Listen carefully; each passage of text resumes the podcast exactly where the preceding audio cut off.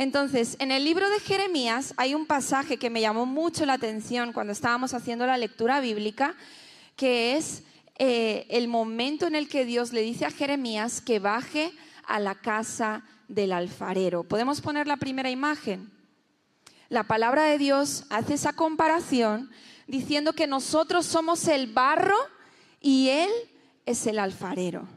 Pero estamos viviendo tiempos en los que la gente tiene mucha dificultad de dejarse moldear. Cada uno quiere seguir sus intereses. Eh, la gente dice, es que es mi derecho, este es mi derecho, pero pocos quieren tener responsabilidades, pocos quieren ser discípulos, pocos quieren entregar su todo y decir, Señor, estoy aquí, moldéame a tu imagen. Y el Señor Jesús dijo, que ser discípulo de Él lo cuesta todo. Repite conmigo, todo.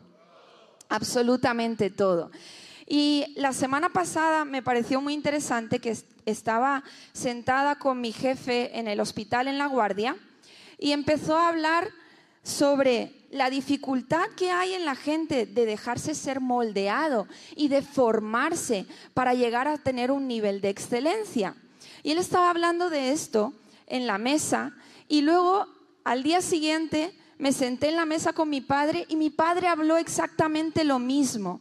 Estaba diciendo, hija, hoy en día la gente tiene mucha, eh, quiere, quiere tener... Eh, autoridad, quiere tener éxito, pero quiere saltarse los procesos. No se deja moldear para llegar a ser excelente.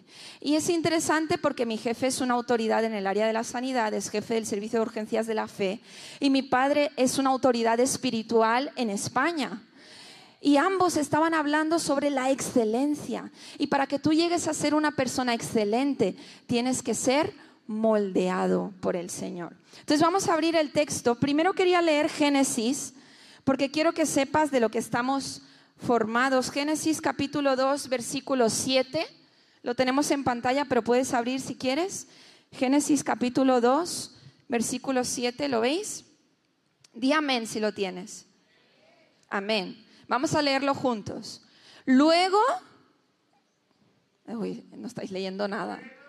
Gracias, Orlando. Luego el Señor Dios formó al hombre del polvo de la tierra, sopló aliento de vida en la nariz del hombre y el hombre se convirtió en un ser viviente. ¿De qué estamos hechos?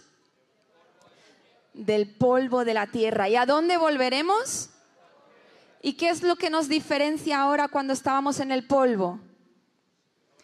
El soplo de vida del Señor sobre nosotros. Nos dio aliento de vida y entonces pudimos levantarnos como se levantó el primer hombre Adán, ¿verdad? Y respirar. Muy bien, entonces estamos hechos de polvo. Y ahora quiero que abras tu Biblia en Jeremías 18, versículos 1 al 6. Ahora sí que puedes venir, Alex, si quieres. No sé dónde estás. Ahí. Y dice así, ¿lo tenéis? Jeremías 18. Si no tienes una Biblia física, te recomiendo a que consigas una, porque aquí detrás vendemos Biblias y es fundamental para tu vida con el Señor que puedas tener la, la palabra de Dios en tu casa. Cuando lo tengas me dices amén. Dice así, el Señor le dio otro mensaje a Jeremías, baja al taller del alfarero y allí te hablaré. ¿Qué dijo el Señor? Y allí te hablaré. Así que hice lo que me dijo y encontré al alfarero trabajando en el torno. ¿Qué es el torno? ¿Qué es el torno? Es como una máquina así, ¿no? Donde ponen el barro y el alfarero, para quien no sabe qué es un alfarero, es un oficio de una persona que trabaja el barro para formar vasijas. Repite conmigo, trabaja el barro para formar vasijas. Pero la vasija, versículo 4, que estaba formando, no resultó como él esperaba. Así que la aplastó y comenzó de nuevo. Repite conmigo, la aplastó y comenzó de nuevo. Versículo 5. Después el Señor me dio este mensaje, oh Israel, ¿no puedo hacer contigo lo mismo que hizo el alfarero con el barro? Dile al que está a tu lado. Oh, Braulio, no puedo hacer, dice el Señor, lo mismo que hice con el barro. Dile al que está, al que está a tu lado, dile el nombre.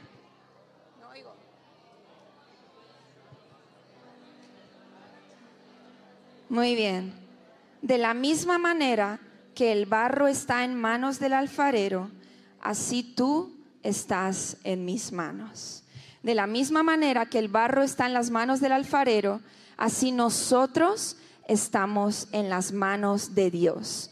Dios es el alfarero y yo soy el barro. Él es el que moldea y yo me dejo ser moldeado. Entonces, cuando estaba leyendo este texto, dije, si el Señor le dijo a Jeremías que bajara a la casa del alfarero, al taller del alfarero, significa que es algo importante.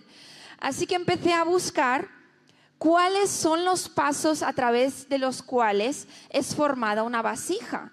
Y entonces el Señor puso esta reflexión en mi corazón para que nosotros juntos hoy pensemos en que nosotros somos el barro y los pasos que el Señor toma en nuestras vidas para moldearnos.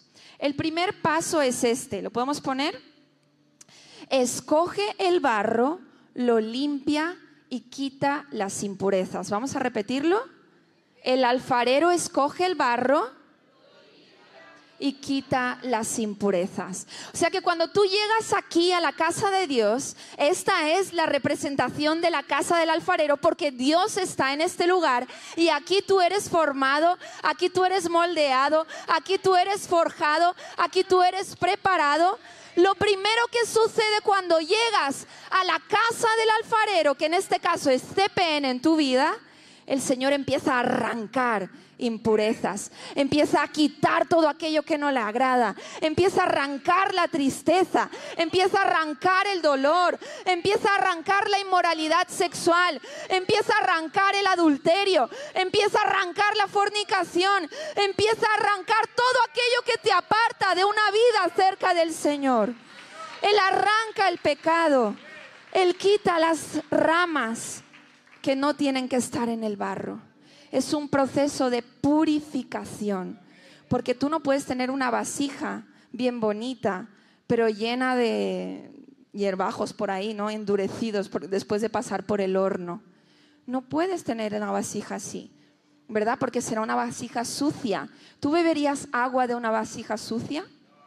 ¿No? Una vez fui a casa de, una familia, como, como dijo el otro día mi madre, mi madre dice, hijas, que siempre pides permiso para todo. Yo estoy en casa y digo, mamá, ¿puedo coger el puré de patatas que hay en la nevera? Y ella me dice, pero hija, ¿por qué me pides permiso? Y luego ella misma se contestó, es que desde pequeña, como nosotros vinimos desde Brasil aquí, mis papás como pastores y hacer misiones, visitábamos muchos lugares, muchas iglesias, muchas casas de gente diferente y la gente ofrecía cosas y mi madre siempre decía, cuando vayas a un sitio tienes que pedir permiso. Y me pides permiso a mí, no vaya a ser que comas una cosa que no deberías comer que luego te siente mal, ¿no? Porque cada uno a veces vas a sitios y hay de todo.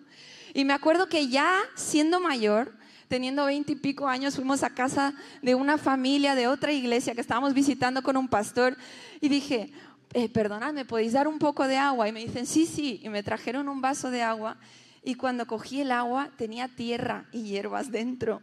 Entonces, ¿tú beberías agua? ¿Tú te crees que yo me la bebí? No, porque el recipiente que utilizaron para servir el agua estaba sucio, estaba sucio. Yo no quiero beber un agua contaminada, con lo cual para que tú seas una vasija bien hecha y bien preparada, el primer paso del alfarero es quitar la suciedad y quitar las impurezas. Amén.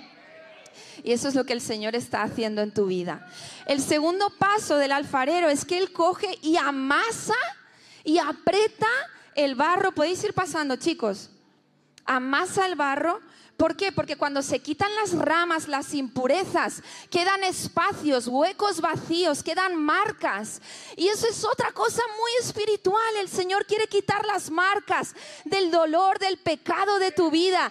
Quiere quitar todo eh, espacio vacío que ha quedado. Porque el diablo, él ofrece cosas que parecen muy bien al principio, ¿no? Ofrece drogas, la persona utiliza la droga y en el momento se siente en las nubes, pero después eso deja un vacío, deja un dolor, deja una necesidad, deja esclavizada a la persona, adicta. Puede ser drogas, puede ser alcohol, puede ser sexo fuera del matrimonio. Todo eso al final esclaviza a la persona porque cada vez quiere más y quiere más y quiere un nivel peor y quiere más profundidad. La palabra de Dios dice que un abismo llama a otro abismo. Es decir, cuanto más pecado, más pecado quiere porque pierde la sensibilidad al Espíritu Santo de Dios. Es como si estuviera anestesiado. El otro día lo estábamos hablando en el coche.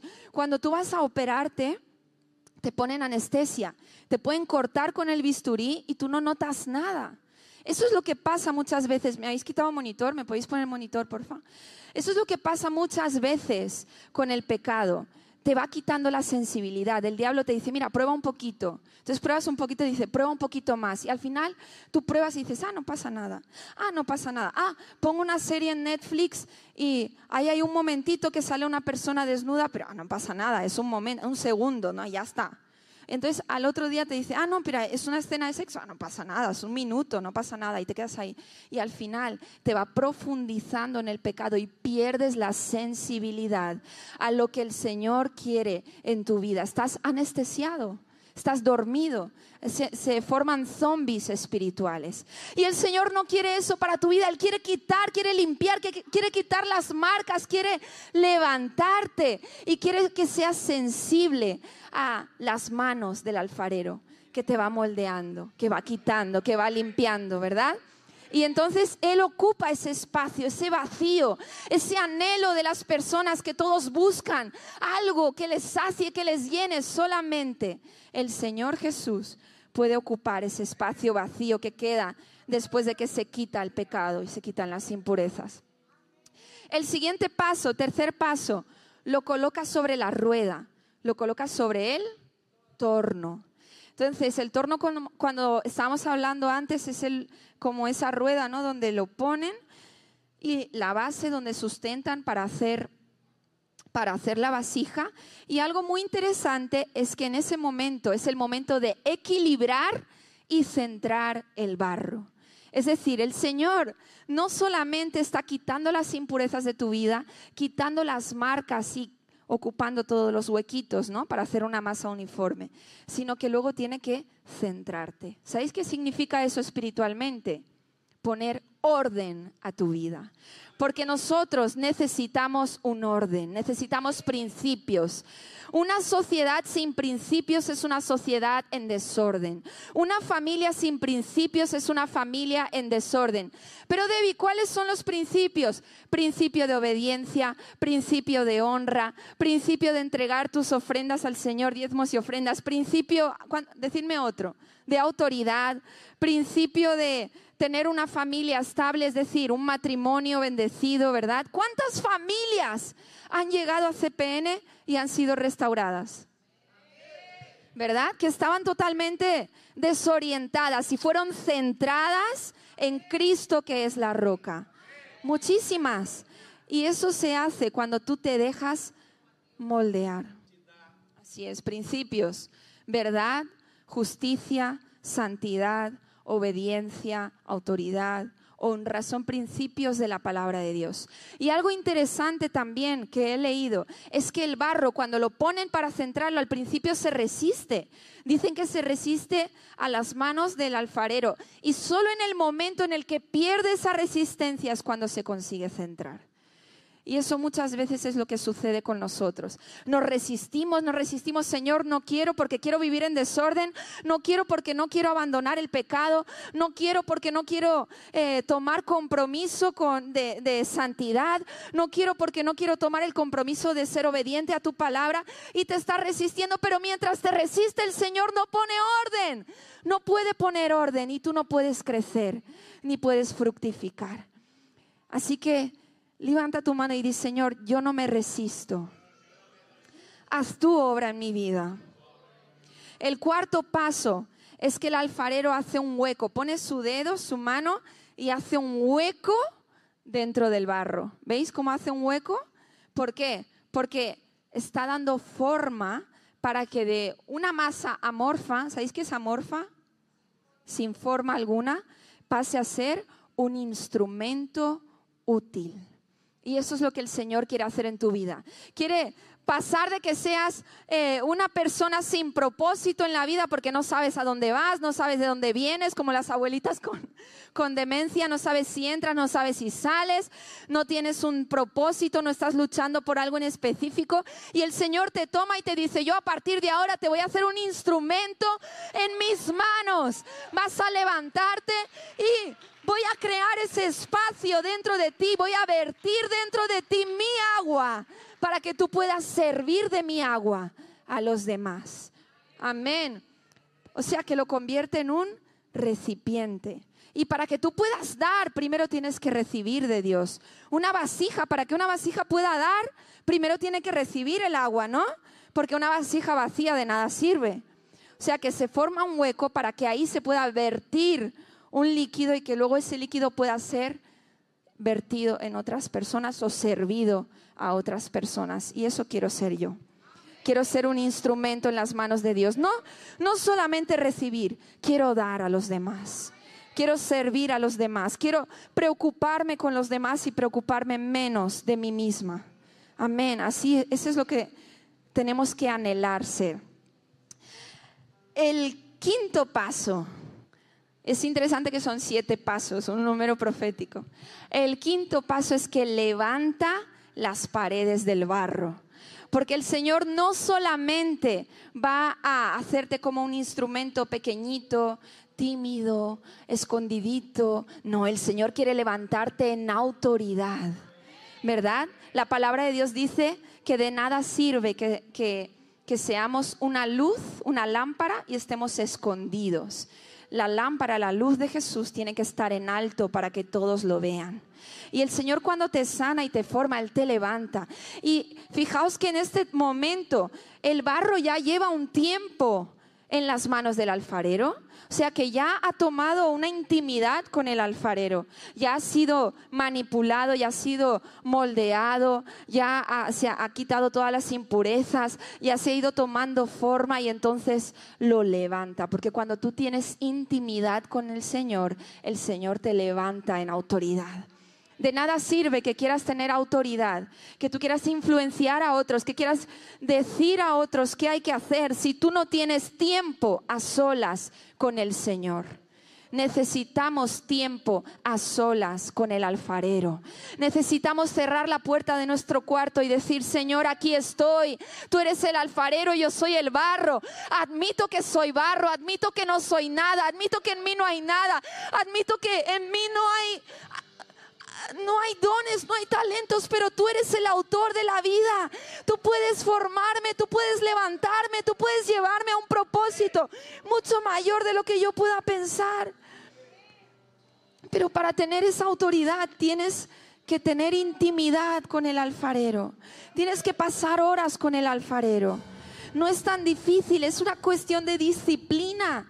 Disciplínate en decir, voy a leer la palabra, porque tanto decimos que queremos las bendiciones de Dios, pero no conseguimos abrir la palabra 10 minutos al día. Es muy fuerte. ¿Cómo vamos a crecer? ¿Cómo vas a crecer? ¿Cómo vas a bendecir a tu familia si no consigues abrir la palabra y leerla? La Biblia no sirve como amuleto. La, la Biblia no sirve si tú no la practicas.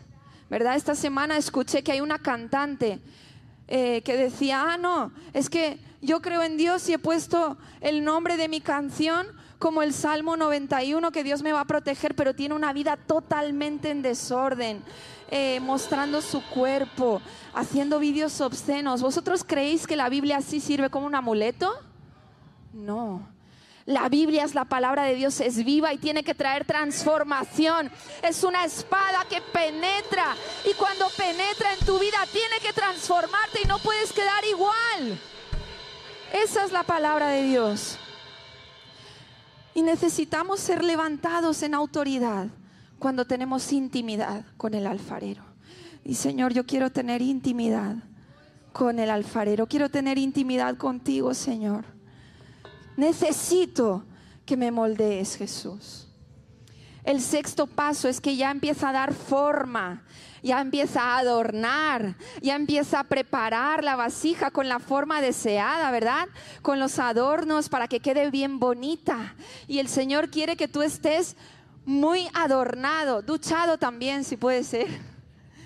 Que estés, es una broma en ese, en ese sentido, pero el Señor quiere que estés totalmente preparado porque la palabra de Dios dice, ¿verdad? Que el corazón alegre hermosea el rostro. Entonces, cuando se te ha quitado toda impureza, todo dolor, todo pecado, tu corazón está libre, tu rostro lo refleja.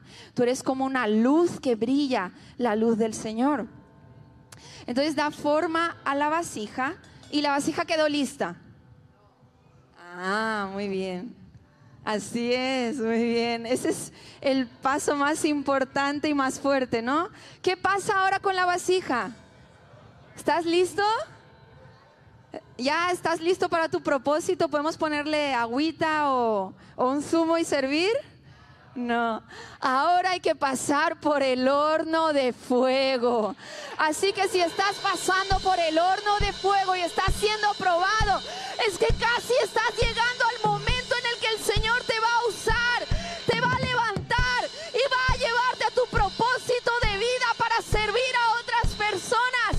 Estás pasando por el fuego, pero no es el final. Estás pasando por el fuego, pero es un ratito. Porque después del fuego viene la victoria. Así que si tú ahora estás pensando, Señor, estoy en un desierto. Señor, parece que esté en un horno. Señor, parece que me estén cocinando.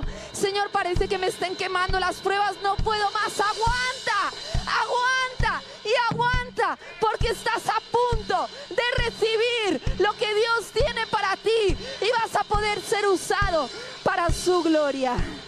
En el nombre de Jesús en el nombre de Jesús. Yo no sé en qué fase estás. Tú sí lo sabes, ¿no? Yo creo que cada uno puede reconocer en qué fase. Esas son las siete. La última es el horno, donde tenemos que ser quemados y preparados para tener resistencia, ¿verdad? Porque si no nos derretimos, pero a partir de ese momento ya te haces resistente y te haces fuerte y te haces maduro espiritualmente. Y no cualquier cosa te va a volcar, no cualquier cosa te va a deshacer, porque el Señor te ha hecho firme y fuerte y una persona madura en la fe puede influir, puede influenciar, puede servir a otros, puede derramar de lo que tiene dentro de sí a otras vidas. Y eso es lo que el Señor quiere hacer contigo. ¿En qué fase estás? No es para que me contestes a mí, es para que tú pienses. ¿En qué momento estoy ahora viviendo? ¿Estoy todavía quitando impurezas? ¿Estoy siendo amasado para quitar las marcas del pecado y del pasado en mi vida? ¿Estoy empezando a tener eh, forma, formándose un hueco dentro de mí para que pueda empezar a servir a otras personas? Estoy siendo ya levantado en autoridad en el Señor.